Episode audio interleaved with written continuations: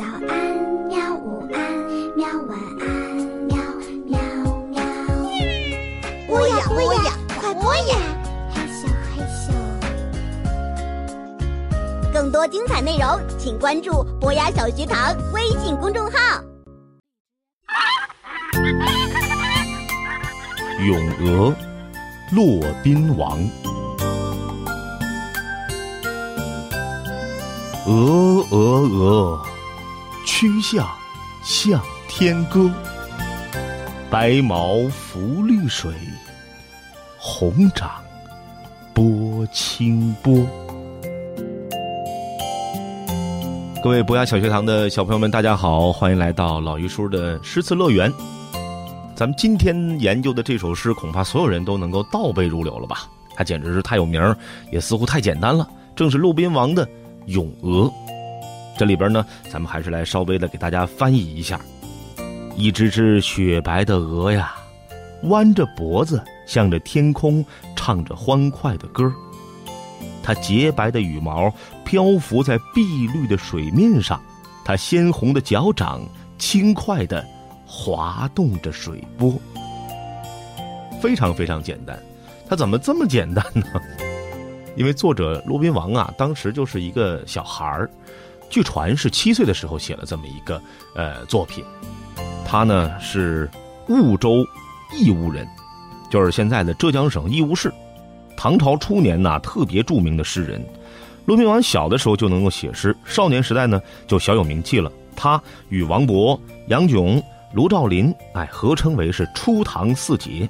那么这首《咏鹅》，据说是他七岁时候写的。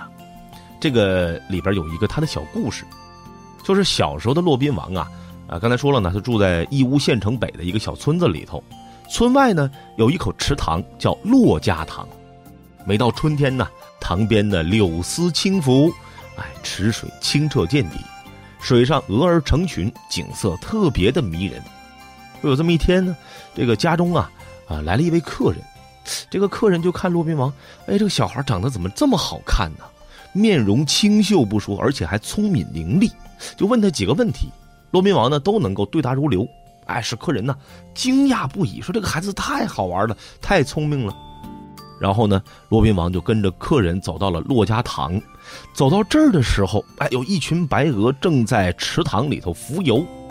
客人呢就有意的试一试骆宾王，你这么聪明，这么伶俐，你会不会作诗啊？然后呢，就指着鹅儿要骆宾王以鹅做首诗。骆宾王就略略的思索，创作了这首《咏鹅》，不愧为初唐四杰之一啊，从小就这么厉害。行了，咱们还是赶紧研究这首诗吧。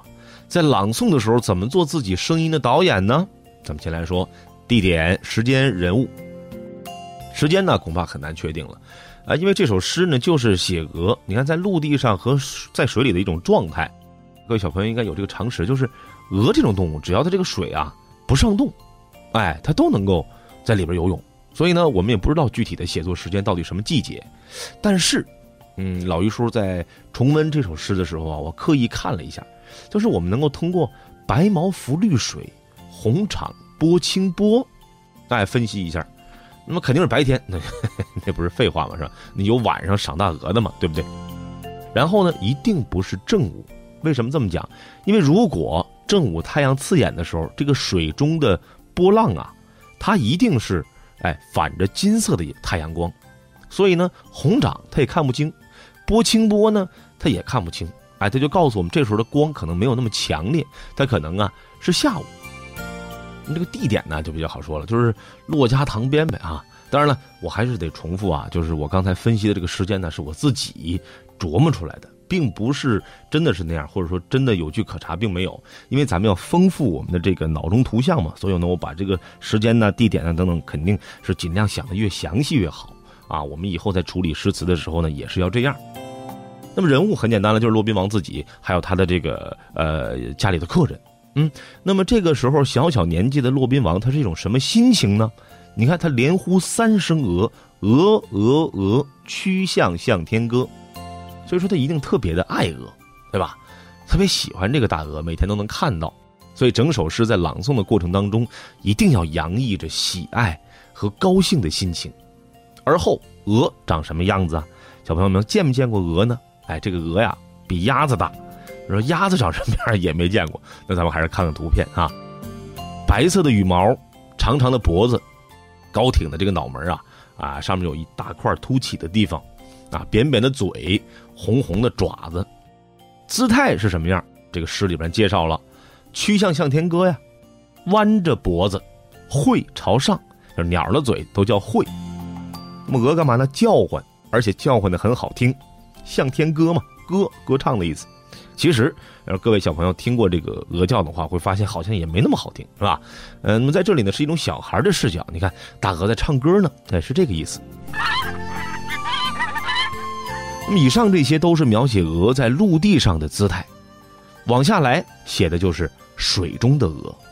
那么，和陆地上那只。是不是同一只呢？我觉得不一定，因为刚才解释当中也说了，骆宾王生活在水边一定会有好多鹅的。他就是看到了一群鹅，被人出了这么一个题目，呃，你来咏鹅吧。哎，看完了陆地上的鹅，咱们再看水中的鹅。白毛浮绿水，这一个“浮”字儿，写出了鹅的静态之美。那么绿水说明这个水很清，哎，浮，你看想想，浮在什么东西上，它也可能动的。频率幅度特别小，哎，表现出一种静态美，而后说的就是鹅的一种动态美了。红掌拨清波吗？鹅的爪子是红的，在水里头划水，这个“波”字儿就写出了鹅的那种悠闲自在徜徉。所以呢，这首作品呢，在老榆叔的脑海当中是这样的：就是一个午后，骆宾王站在水边又来看鹅，发现这鹅真好看呐。它几乎是最大的水禽之一，又大又白，在水边上到处都是，有的叫唤，有的捕食，有的游泳，好不自在。在这边呢，哎，岸上的鹅引颈高歌；在那边瞧呢，哎，大鹅们在水中恣意的游来游去，显示出特别悠闲自在的这种状态。那我们的声音镜头里头，就既有白色，又有绿色，又有红色。还有青色，特别的鲜艳漂亮。我们来听一下小朋友们是怎么读的吧。《咏鹅》唐·骆宾王。鹅鹅鹅，曲项向天歌。白毛浮绿水，红掌拨清波。《咏鹅》唐·骆宾王。鹅鹅鹅，曲项向天歌。白毛浮绿水，红掌拨清波。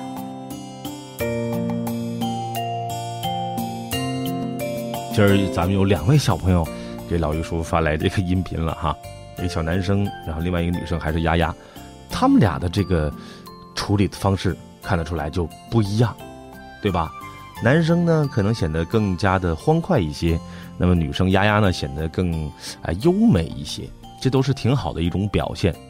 但是呢，有一些小问题，老于叔还是要说，哎，比方说男生的这个调值，他可能跟我是来自一个地方的，都是东北啊，东北的这个调值就是相对来说比较低。东北特别有意思，就是问你干嘛去，就是上街啊，东北就是干啥去，上街，就是。低声特别的低，这是东北话的一个特别明显的表现。没关系，咱们一点点调，都可以调过来哈。